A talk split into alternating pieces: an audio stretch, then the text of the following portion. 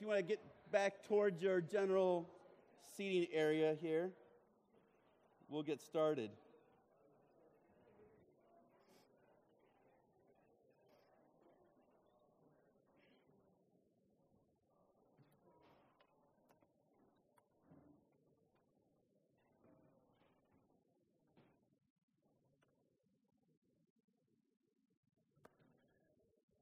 All right, how's everyone doing this morning?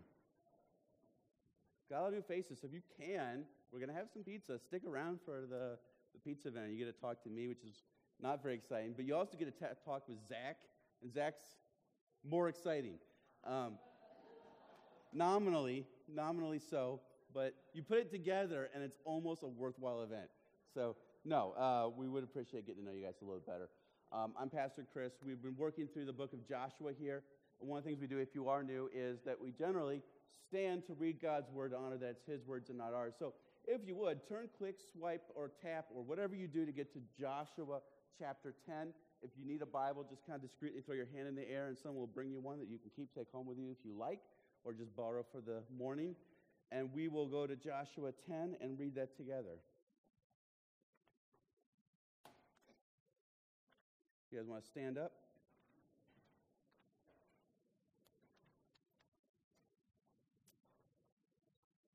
A little bit of a longer passage, so bear with me, but it's, uh, it's exciting stuff.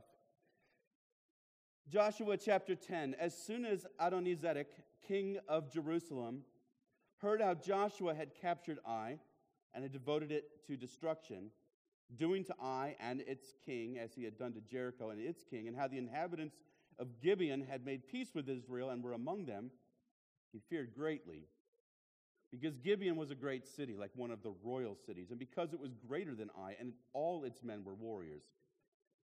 So Adonizedek, king of Jerusalem, sent to Hoham, king of Hebron, to Piram, king of Yarmuth, to Japhia, king of Lachish, and to Debir, king of Eglon, saying, Come up to me and help me, and let us strike Gibeon, for it has made peace with Joshua and with the people of Israel. Then the five kings of the Amorites, the king of Jerusalem, the king of Hebron, the king of Yarmuth, the king of Lachish, and the king of Eglon, gathered their forces and went up with all their armies and encamped against Gibeon and made war against it. And the men of Gibeon sent to Joshua at the camp of Gilgal, saying, Do not relax your hand from your servants. Come up to us quickly and save us and help us, for all the kings of the Amorites who dwell in the hill country are gathered against us. So Joshua went up from Gilgal, he and all the people of war with him, and all the mighty men of valor. And the Lord said to Joshua, Do not fear them, for I have given them into your hands. Not a man of them shall stand before you. So Joshua came upon them suddenly, having marched up all night from Gilgal. And the Lord threw them into a panic before Israel, who struck them with a great blow at Gibeon and chased them by the way of the ascent of Beth Horon and struck them as far as Azekah and Makkedah. And as they fled before Israel, while they were going down the ascent of Beth Horon, the Lord threw down large stones from heaven on them as far as Azekah, and they died. There were more who died because of the hailstones than the sons of Israel killed with the sword. At that time, Joshua spoke to the Lord in the day when the Lord gave the Amorites over to the sons of Israel, and he said in the sight of Israel, Sun, stands still at Gibeon, and moon in the valley of Ayalon. And the sun stood still, and the moon stopped until the nation took vengeance on their enemies. Is it not written in the book of Yashar? The sun stopped in the midst of heaven and did not hurry to set for about a whole day. There has been no day like it before or since when the Lord heeded the voice of a man, for the Lord fought for Israel. So Joshua returned, and all Israel with him, to the camp at Gilgal. These five kings fled and hid themselves in the cave of Makkedah, and it was told to Joshua, The five kings have been found hidden in the cave at Makkedah. And Joshua said, Roll large stones over the mouth of the cave and set men by it to guard them, but do not stay there yourselves. Pursue your enemies, attack their rear guard. Do not let them enter their cities, for the Lord your God has given them into your hand. When Joshua and the sons of Israel had finished striking them with a great blow until they were wiped out, and when the remnant that remained of them had entered into the fortified cities, then all the people returned safe to Joshua in the camp at Makkedah. Not a man moved his tongue against any of the people of Israel. Then Joshua said, Open the mouth of the cave and bring those five kings out to me from the cave. And they did so and brought those five kings out to him from the cave the king of Jerusalem, the king of Hebron, the king of Yarmuth, the king of Lachish, the king of Eglon. And when they brought those kings out to Joshua, Joshua summoned all the men of Israel and said to the chiefs of the men of war who had gone with them, with him, Come near, put your feet on the necks of these kings. Then they came near and put their feet on their necks. And Joshua said to them, Do not be afraid or dismayed. Be strong and courageous, for thus the Lord will do to all your enemies against whom you fight. And afterward, Joshua struck them and put them to death, and he hanged them on five trees. And they hung on the trees until evening. But at the time of the going down of the sun, Joshua commanded, and they took them down from the trees and threw them into the cave where they had hidden themselves. And they set large stones against the mouth of the cave, which remain to this very day. As for Makkedah, Joshua captured it on that day and struck it and its king with the edge of the sword. He devoted to destruction every person in it. He left none remaining. And he did to the king of Makkedah just as he had done to the king of Jericho. Then Joshua and all Israel with him passed on from Makkedah to Libnah and fought against Libnah. And the Lord gave it also and its king into the hand of Israel. And he struck it with the edge of the sword, and every person in it he left none remaining in it. And he did to its king as he had done to the king of Jericho. Then Joshua and all Israel with him passed on from Libnah to Lachish and laid siege to it and fought against it. And the Lord gave Lachish into the hand of Israel and he captured it on the second day and struck it with the edge of the sword and every person in it as he had done to Libnah. And then Horam, king of Gezer, came up to help Lachish, and Joshua struck him and his people until he left none remaining. Then Joshua and all Israel with him passed on from Lachish to Eglon, and they laid siege to it and fought against it, and they captured it on that day and struck it with the edge of the sword, and he devoted every person into it, in it to destruction that day as he had done to Lachish. Then Joshua and all Israel went up from Eglon to Hebron, and they fought against it and captured it and struck it with the edge of the sword and its king and its towns and every person in it. He left none remaining, as he had done to Eglon, and devoted it to destruction and every person in it. Then Joshua and all Israel with him turned back to Debir and fought against it. And he captured it with its kings and all its towns, and they struck them with the edge of the sword and devoted to destruction every person in it. He left none remaining. Just as he had done to Hebron and to Libnah and its king, so he did to Debir and its king. So Joshua struck the whole land, the hill country, and the Negev, and the lowland, and the slopes, and all their kings. He left none remaining, but devoted to destruction all that breathed just as the Lord God of Israel commanded. And Joshua struck them from Kadesh Barnea as far as Gaza, and all the country of Goshen as far as Gibeon. And Joshua captured all these kings and their land at one time, because the Lord God of Israel fought for Israel. Then Joshua returned, and all Israel with him to the camp at Gilgal. Let's pray. Father, as we look at really long passages of Scripture with so many details and names and places from history, and it can be difficult to keep everything straight. And we pray, God, that you would keep our minds clear and, and unclouded as we work through a large chunk of material together. God, speak to us, your words, not my own. And may you be with us and give us encouragement through this passage. It's in Christ's name we pray. Amen. You guys can be seated. I think that is the longest passage we've gone through to, the, to date. Uh, they're going to get shorter again. Uh, and originally, I was going to break this chapter into two passages. And, and the more I looked at this chapter, the more I realized they really belong together. Uh, and I know so a lot of your Bibles maybe have a, a subheading, a couple of different points in this chapter, but I really, they go together. And we're going to talk about that. We've got a really interesting passage here, and we've got lots of, of cities, we've got lots of regions, we've got lots of names of kings. It is really hard to keep all this stuff straight. And this is one area. When you're, when you're, anytime you're reading the, the Bible, but especially some of these passages in the Old Testament, I cannot encourage enough. I mean, you're just for your personal study um, online or, or buy a, a book, get a good atlas get a really good Bible atlas because some of these things are just very difficult to understand or put together until you see them.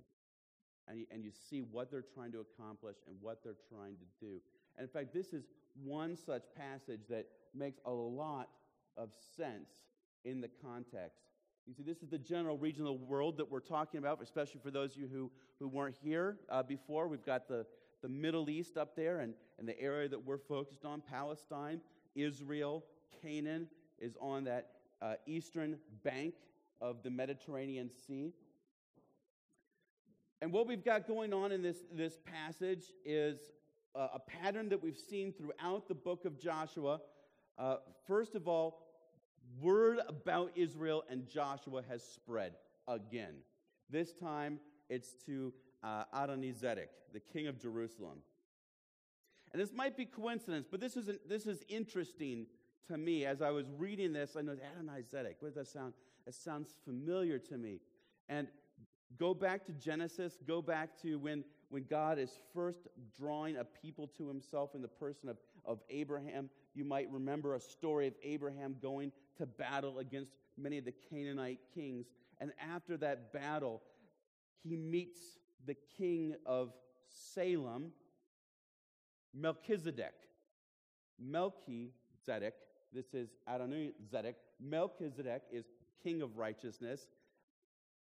Salem uh, is peace, became Jerusalem, city of peace. It's the same city, and now it's being ruled by a guy named Lord of Righteousness. So there's probably some sort of uh, connection there. Uh, we don't know the, the chain, but it's, it's an ironic thing because Melchizedek, if you remember the story, was priest of the Most High God. And when Abraham met uh, Melchizedek after the, the battles and after the wars, uh, Melchizedek, priest of the Most High God, blesses Abraham, the progenitor of God's people, the Israelites. And now this Lord of righteousness, Adonizedek, is under God's curse and is going to be wiped out by God's people, the Israelites. So there's a little bit of a, an irony there. This time, uh, Adonizedek, he's heard about what Israel has done and, and what he's up to. The last time that happened, Gibeon, the city of Gibeon, fled to Israel in fear for their lives. They put on a game, they put on a ruse, they pretended to be from a long way away and convinced Israel to make a treaty with them, make a covenant with them to spare their lives. And even though it was an unwise thing for Israel to do, we found that, that God used that to bring worshipers to himself, to bring a people into the people of God who otherwise were destined for destruction. This is what our God is up to. He is up to rescuing people from the destruction we rightly deserve and bringing them to himself. And he even used Israel's fallen fallibleness to, to bring a group of worshipers from Gibeon to himself. So that was the way they responded. But when the king of Jerusalem heard the latest news that Gibeon had joined Israel in, treaty, he is fearful. He feared greatly. And he, he fears because this city is significant. He, it's described with, with four different phrases here. It was a great city, so it was significant. It was important. It was maybe rather large by comparison. Keeping in mind that large cities in the, in the ancient Near East uh, rarely got into five figures. You know, six figures would have been an extraordinarily large city. So we're still, Cleveland would be the largest city in the ancient Near East. All right, and we, we think of Cleveland as just kind of a, a moderate sized city. So you got to change your perspective a little bit. But this was a very, very important city. It was like one of the royal cities. In other words, it was like a city that had a king. Interesting. Gibeon must not have had a king. But in general, a, a city that had a strong king could maybe control some region of land around itself. And, and that was usually the exclusive domain of a, a city that had a strong king, strong leader, conquering lands and able to kind of put a little barrier between their own stronghold and the strongholds of other kings around them. And Gibeon had apparently was, it was strong enough that it was able to accomplish that without having a king. Um, and so this is a very, very significant city. It was greater than Ai, and, and we, we talked about Ai a number of weeks ago, and Ai was, was not a huge city, but we think it may have been a, a sort of a fortress, an outpost of Bethel. And, and so it was kind of a fortified encampment where the warriors would be. Um, and so, even though it might not have been huge, it was strong. And all its men were warriors, which might be a little bit of hyperbole, but the basic idea here is this is a city that you don't want to mess with. And now they are allied with this force that is marching through the land and taking land left and right. And so, this is reason to be concerned. It's quite possible, based on the geography and how concerned they are about Gibeon, that maybe Gibeon had been considered an ally of, of Jerusalem and some of these other cities. We don't know for sure. Um, but this is definitely greeted as bad news for the king of Jerusalem. So we want to bring up that, that second map here, kind of orient uh, ourselves in this region a little bit more. I don't know if you're able to bring that up, Matt. Because Adonai Zedek, king of Jerusalem, he's going to send to four other kings the king of Hebron, the king of Yarmuth, the king of Lachish, and the king of Eglon. And I know these are kind of, back up just one map real quick to kind of to get a little bit blown up overview of the land. Um, and I know it, it's kind of small, but kind of give you an idea. The big body of water right in the center of the screen is the Dead Sea. They came across the Jordan River, which is that stream between the two bodies of water in the middle of your stream. Stream. They came across there. You can see Jericho, where they had their first battle. Um, you can see uh, barely, but you can see Gilgal, Gilgal. You can see Bethel. You can see Ai. You can see Gibeon, and you see its proximity to Jerusalem there. And then if you go to the next map, you can see. Um, I'm not expecting you guys to be able to see everything going on here.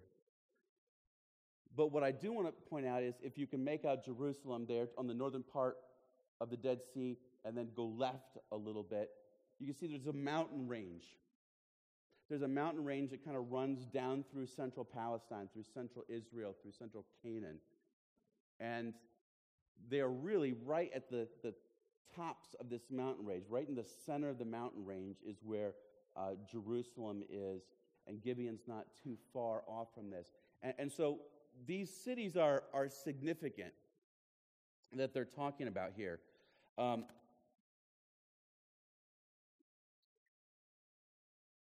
presumably, these cities that he sends to were cities that they were already on good terms with. Um, and for whatever reason, they've decided that their best idea is to attack Gibeon. Maybe it's because they had been allied with Gibeon and they felt this was a, a traitorous move on their part. And, and so they've become public enemy number one. Maybe they thought it was a better strategy to attack Gibeon. Israel is super strong. Let's, let's knock off the weaker piece so that at least when we deal with Israel, it's not as bad. But whatever the reason, whatever the idea here, they decide to encamp against Gibeon and try to take it out. And the concern here, from the standpoint of Jerusalem, is that there is a major highway that would go from Jerusalem down to Hebron, and that would take you to all the way to Egypt if that's where you wanted to go. From uh, Hebron to Lachish is considered to be probably one of the most important highways in that region of the world at the time in terms of you wanted to get up and down that mountain range. In other words, Jerusalem at this point was the entrance point for Israel to all points south. If Jerusalem falls, the south and the, and the west of this whole land is at their mercy. And so you might think of this as Jerusalem is sort of the last major battle before they can have it all. And the king of Jerusalem sees that. He's worried. He calls down to his friends to the south and to the west, and they really they make almost a, a ring blocking off the south and the west of cities that would have been concerned about this movement of Israel, and they're going to flock up to Jerusalem to do battle with the idea of saving their lives. You can take the, the map off for now. They encamp against Gibeon, which probably means siege warfare. We've talked about this briefly before, but the basic idea is that you're going to block off all points of entry and points of exit from the city. And you're going to sit there days, weeks, months, however long it takes, until that city begins to run out of provisions, runs out of food, runs out of water. The people start to starve, they start to have famine, they, they die of, of dehydration and exhaustion. The things that they need to survive, they can't get. And then when the city is weak, then you go in and attack. It was a strategy that you would use on a stronger opponent. A weaker opponent, there's risks involved with a siege. And one of the risks is going to happen for them because one of the risks of a siege is that while you are staying there waiting outside the walls of an enemy city, you have to spread your troops out. You have to be on all sides of the city. And if that particular city has any allies, those allies could come at you from any direction. So there's risks involved with it, but when a strong city is involved, like Gibeon, that you think maybe you can't take one on one, you're going to wear it down, starve it, weaken it, make it an easy target. That's what they're done. Well, apparently their siege wasn't very effective, or at least it wasn't as effective as they would have liked it to have been. And, so you see in verse 6 the men of Gibeon sent to Joshua at the camp of Gilgal, saying, Do not relax your hand from your servants. Whatever the method is, uh, Gibeon has got a messenger out. Um, how they got through the siege isn't described, but sieges weren't perfect, like I said and the ancient world was incredibly adept at intelligence gathering, espionage, signaling, all of these were tactics that would have been used in the ancient Near East to get a message out. And so there were ways, and they got the message to Joshua. They've recently made a treaty, they've recently made a pact with Joshua and the Israelites saying that we are going to be part of you, we are going to be your servants, you protect us, and we do your bidding. And now this treaty is going to be put to the test? Well, there's not much of a test because it's a no brainer for Israel. Joshua went up from Gilgal, he and all the people with, of war with him, and all the mighty men of valor. They heard the request, they honor the treaty, they go. No questions, no you know ifs, ands, or buts. We talked about this last week that Clearly, in, in God's economy, keeping their oath to the Gibeonites, keeping their word to the Gibeonites, was, was more important than, than executing justice on the Gibeonites. And so they've entered into a pact with them, and they are going to uphold their word. And so they go. And the Lord speaks to Joshua Do not fear them, for I've given them into your hands. Not a man of them shall stand before you. So Joshua came upon them suddenly, having marched up all night from Gilgal. Joshua opts for a night march. It's a little bit riskier strategy, but it has the advantage from an ancient Near Eastern warfare standpoint of catching your enemy off guard. And that's exactly what happens. Verse 10 And the Lord threw them into a panic before Israel. We don't know uh, all the details of what caused that, but imagine you're encamping, you've been engaged in siege for a number of days against your enemy. You wake up in the morning, and there is an opposing army in the midst on the horizon. That's not exactly what you want to see over breakfast, right? And so there's, a, there's probably this moment of panic and this moment of, of scared ness and a moment of realization that things are about to turn really bad. What happens next, though, in this passage is where this passage kind of splits in two different directions.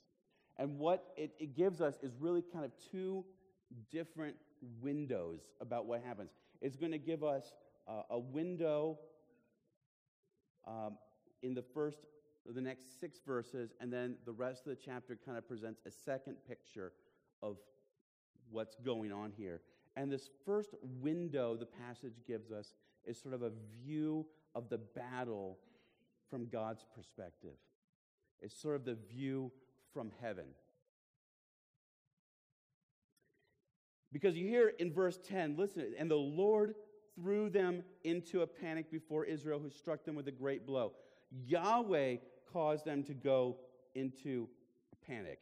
And maybe the immediate, proximate cause was waking up and seeing the enemy on the horizon. But the author is really clear here that whatever the human means were involved, it was God's doing. Yahweh threw them into a panic. In the middle of that verse, you see who. And the Lord threw them into a panic before Israel, who struck them with a great blow at Gibeon. Uh, at least in the English Standard Version, that's the translation. Your translation might be different. And, and that's trying to capture a really awkward phrase there in the Hebrew, but the, but the original word there is, is he. Not who, it's, it's he. And, and the most literal way of interpreting is the Lord threw them into a panic before Israel. He, that is the Lord, Yahweh, struck them with a great blow at Gibeon. And Yahweh chased them by the way of the ascent of Beth Horon. And Yahweh struck them as far as Azekah and Makkedah. Because those things kind of, in a way, literally happened in the, in the armies of Israel, it, it feels a little bit more natural to maybe say, well, maybe he here means who. But I think, no, this is, this is the view of this battle from heaven. Yahweh is at work here. Whatever the human agency that is involved here, it is Yahweh that is at war. It is Yahweh who is at work, and the people of God are his instrument, are his tool.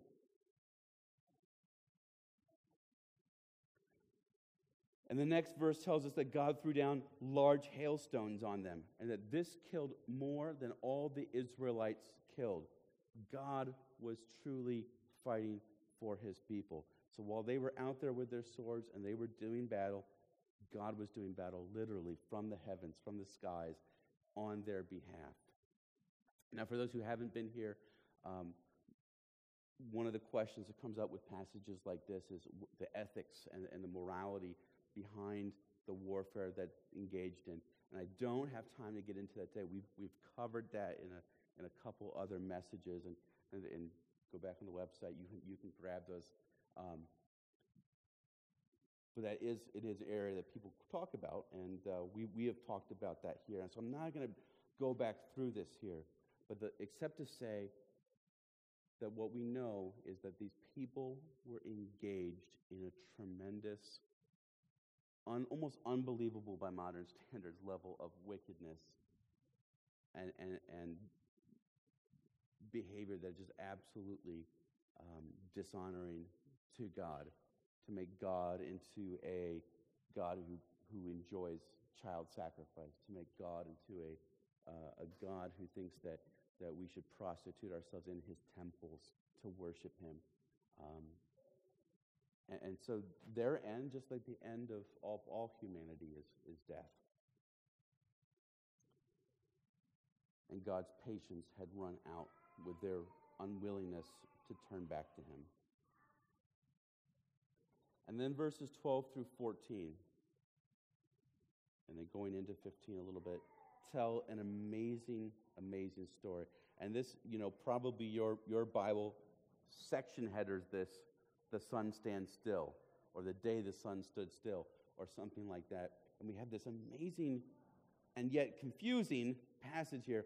At that time, Joshua spoke to the Lord in the day when the Lord gave the Amorites over to the sons of Israel. And he said in the sight of Israel, Sun stand still at Gibeon, and moon in the valley of Ayalon. And the sun stood still, and the moon stopped until the nation took vengeance on their enemies.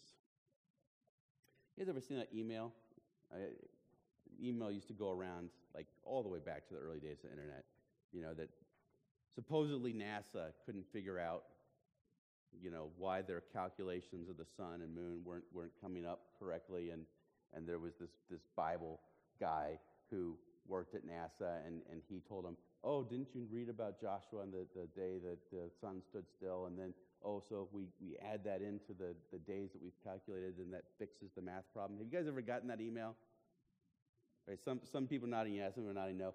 Um, you didn't miss much. Um, there, I mean, it, it's possible it happened, but there, there's, no, there's no evidence that this actually ever took place, that NASA ever had a panic about missing days, and that there was some scientist there who actually solved the problem for them by pointing to Joshua. Um, and, then there's a part about Hezekiah as well. But that's it's a neat story, but there, there's no evidence that actually took place. Unfortunately, that would be cool, but. Um, sometimes we're just we're eager to have our, our faith vindicated that we uh, i think create stories to vindicate ourselves um, but what did happen here it, it, it's, not, it's not as obvious as it seems it's not an easy passage to interpret what seems at first to be the obvious meaning that, that god stopped the sun and the moon in the sky it, it's not as obvious the more you dig um, some scholars say, well, the earth must have stopped rotating because we know the earth rotates around the, the sun, the moon ro- rotates around the, the earth, and so the earth must have stopped rotating. Um, others say that uh, what it's trying to explain here is that the light stuck around a little bit longer than they expected it to.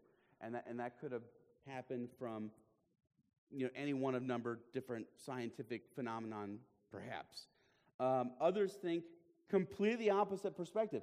In a way, they think that what's being described here is not the sun standing still, but the sun being darkened out. They think it's a, a solar eclipse, which would have been a, a bad omen in the ancient Near East. Um, and so that, that God works a solar eclipse. Uh, others argue, and, and there's a little bit of evidence for the idea that in the ancient Near East, the idea of seeing the sun and moon at the same time. You just ever go out in the morning or in the evening, you see the sun and you see the moon starting to come up, and you can see them both in the sky. That if that, in parts of the cultures of the ancient Near East, uh, if that happened on the 14th of the month, uh, that was a good omen. If you saw that on the 14th, I don't know why, I don't understand the, the reason on the 14th, but that was a good omen. But if you saw it on any other day of the month, that was a bad omen. And, and so, so one of the suggestions is that um, what it's talking about here is that, that, that Joshua is asking God that this would be a day where you could see the sun and the moon, and this would be a bad omen for them, and they would understand that Yahweh is the God who, who rules nature and rules the universe. And, and you know, they, they did have sun gods and moon gods and things like that. So there probably is an element of attacking their, their paganism in, in this. There's no doubt about that. Um, all these different interpretations of exactly what is the text saying happened. The, the language is not as clear as we'd like it to be. Um, and I, am not going to dwell on this question as uh, too much because I think it misses the bigger point.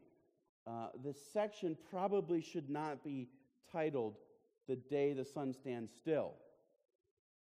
and, and I'll get to that in a second. My, my personal, ever so slightly, uh, having researched this, I think that this is similar to other poems in, in the Old Testament that talk about God's fighting on behalf of his people. And sometimes they, um, you know, in, in, Deborah's day, if you remember the, the story of the judge Deborah, uh, it talks about the stars fighting on behalf of Israel. Um, and we have places where when God is fighting for his people, just really powerful language is used. Um, and, I, and I think it's, it's saying poetically that God is literally, in a way, or figuratively, honestly, figuratively, bringing all the forces of the universe to bear for the sake of his people. Which is not to say that God couldn't have stopped the earth's rotation. He absolutely could have. Um, it's a question of what is this passage trying to say. But it's a difficult decision. I'm not going to die on this hill because what I really think is more important is what it says next. There has been no day like it before or since.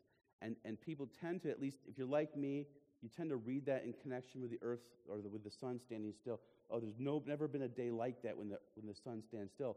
That's not what it says. It says there's n- never been a day like it before or since when the Lord heeded the voice of a man for the Lord fought for Israel. And so the section heading shouldn't be the sun stands still, it should be the, the Lord heeded the voice of a man. That's, that's the amazing thing about this passage. There's never been a day like this, not because God did something amazing in the heavens. There's never been a day like that because God listened to Joshua and did something phenomenal on behalf of his people as a result. And, and, to be sure, there were, there were other times that God listened to his people, but the, the language here is really peculiar. It's really strong. And it, it's language that's only used two other times in the whole Bible about Yahweh, about, about the God of the universe. And one of those times is, is him, him listening and hearing and obeying all of Israel. So there's only one other time when it says that Yahweh obeyed the voice of a man, and that was centuries later. Centuries and centuries later, well after Joshua would have been written. And so it was a true statement um, that had never happened before and never happened up to the authorship of Joshua. And we only have in Scripture one other time that Yahweh listened to the voice, and it was when Elisha raised, raised a person from the dead. And he prayed to God and said, God, listen to the voice of Elisha to raise this boy from the dead.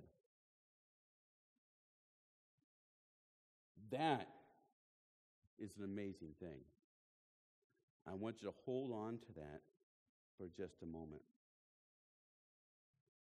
Joshua returns and all Israel with him to the camp of Gilgal, which, if you'll notice, uh, is the, exactly the way the end of the chapter finishes in verse 43 because the Lord God of Israel fought for Israel. Then Joshua returned, and all Israel with him to the camp at Gilgal. So we have the end of the first window, the beginning of the second window. I'm not going to get into all the details of all the kings and all the cities and all the places in too much detail here. But you have this, this switch now. So we've got the view from heaven. This is Yahweh fine. Now we're going to get the, the from Joshua's perspective you know, from the human point of view. And sort of, sort of Google Earth style. You ever get on Google Earth and you, you type in a location and you kind of zoom down in on it? Okay, this is kind of what we're doing. We, we've got the view from, from far out, from the heavens, and we're going to zoom down in now from the human perspective. And we see how the battle is, takes place. And it's, and it's fascinating, right? Because here they were thrown into chaos, they're thrown into confusion, and, and they're uh, scared and they're terrified. And what do these five kings do? They run and hide. So they go and they find a cave at Makkedah, which is uh, halfway between um, Hebron and, and, Lachish, if I'm, if I'm not mistaken. Um, it's a little bit south and west of, of here. They hide themselves in a cave one way or another, word gets to Joshua that this is what's going on. Again, espionage and intelligence were pretty strong in the ancient Near East. Some way or another, the information gets to Joshua. And what does he do? He rolls a stone in front of the cave. And I imagine there's a couple reasons why he wants to do this. One, you don't want these kings to get out and reconstitute their power. But two, this is probably part of what, when it says God threw them into confusion, when the troops did not have their leader on the battlefield, they were thrown into confusion. There's, there's plenty of other places in the Old Testament where you can see where this happened, where the king died, or the king was captured, or the king ran away, and then the troops had no one to lead them, and it was a mess.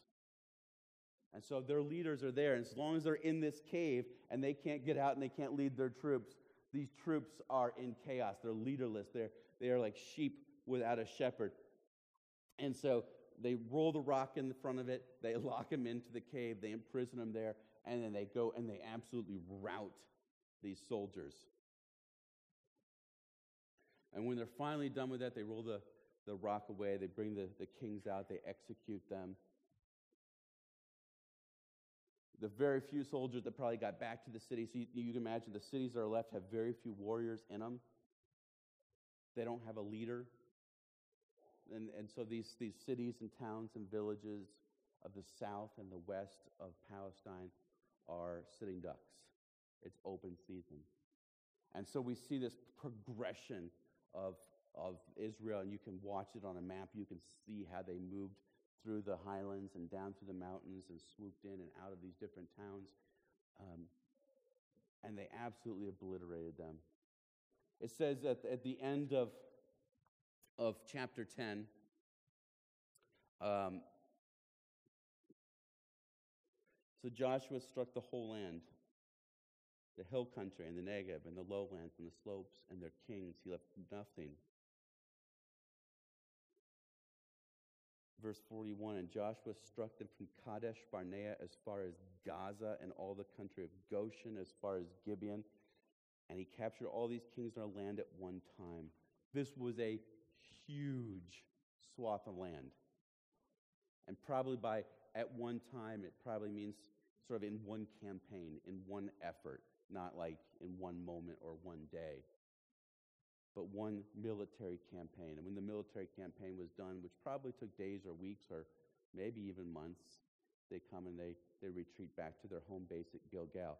But the Kadesh Barnea was, was deep south, almost to the Sinai Peninsula. Gaza was a city on the, the southeast coast of the Mediterranean Sea, near the area that we would call the Gaza Strip today. It's the same, same name. Um, Gibeon, obviously, is the city right near Jerusalem they allied with, all the way down to Goshen. Goshen, Goshen is the land that Israel came from in the land of Egypt before the Exodus. This is an enormous swath of land. Jerusalem fell, these kings were gone, and the land was open to them. And even though these were probably still difficult, bloody conflicts, you can see, you can hear the, the sense in which um, it was methodical, it was relatively quick, it was relatively easy, and, and we're getting the picture painted that God is with them. What both of these windows show us, whether we want to look at it from the, the divine perspective or we want to look at it from the human perspective, what they both want to come back and tell us is that the Lord was fighting for Israel because God fights for his people. God fights for his people. He doesn't leave them alone, he doesn't abandon them. Even when they make mistakes, even when they sin, even when they enter into foolish treaties like the Israelites did with the Gibeonites, God fights for his people. One of the fascinating things that comes out of this passage is, is Joshua making a request to God. God, fight for your people. Destroy these enemies before us. And it says, God obeyed Joshua. Joshua, as we've talked about before, he's, he's the leader of God's people. In, in many ways, he's, he's a prophet, but he's also the, in many ways, he's the king of the people. He, he marches them to battle and he tells them to stay. He leads them in religious ceremonies, and we've talked about this before. Joshua prefigures his namesake, Yeshua, Jesus. He prefigures Jesus for us. He's a, he's a type of the Messiah who would come. He, he points Israel, he points God's people to the type of leader that we need.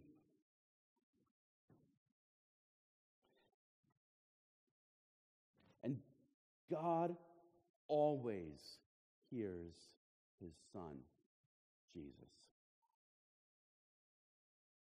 The, the, the, passage in John chapter 11, and, and, and Jesus' friend Lazarus has died, and his, his sisters, Lazarus' sisters, come to him and say, Jesus, you know, raise him from his dead. And, and Jesus allows Lazarus to die. Jesus almost intentionally waits for Lazarus to die. And they took the stone away. Jesus told them to remove the stone from the, from the tomb of Lazarus. And they said, Jesus is going to stink. Don't do that. And, and Jesus says, just do it. And, and Jesus says this prayer. Says, Father, I thank you that you have heard me. I knew that you always hear me.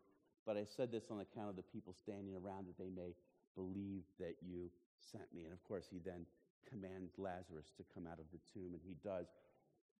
The Son of God always has the ear of God. the Father always hears the Son. And so here's the cool thing if we are in Christ, if we are part of the body of Christ,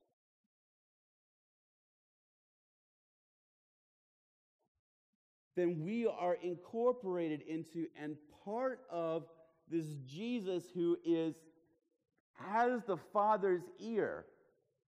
Jesus who the scriptures say pleads for us. He, he intercedes for us from heaven. He prays to the Father on our behalf.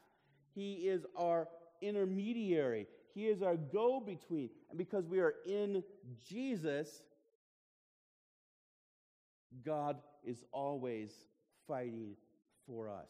Because God is always fighting for his son and obeying his son because they are one. And Jesus prays that we would be one even as they are one. And so, if we are in Christ, we have confidence that God is on our side for his sake, not for our sake. Don't get it wrong. Don't, don't get the order mixed up. God is not on our side to do whatever we want to go and do, to accomplish the things that we've set out to accomplish for our glory's sake. But to the extent that we are in Christ and that we are about the things of God and we are about the things of His glory, then God is fighting on our behalf.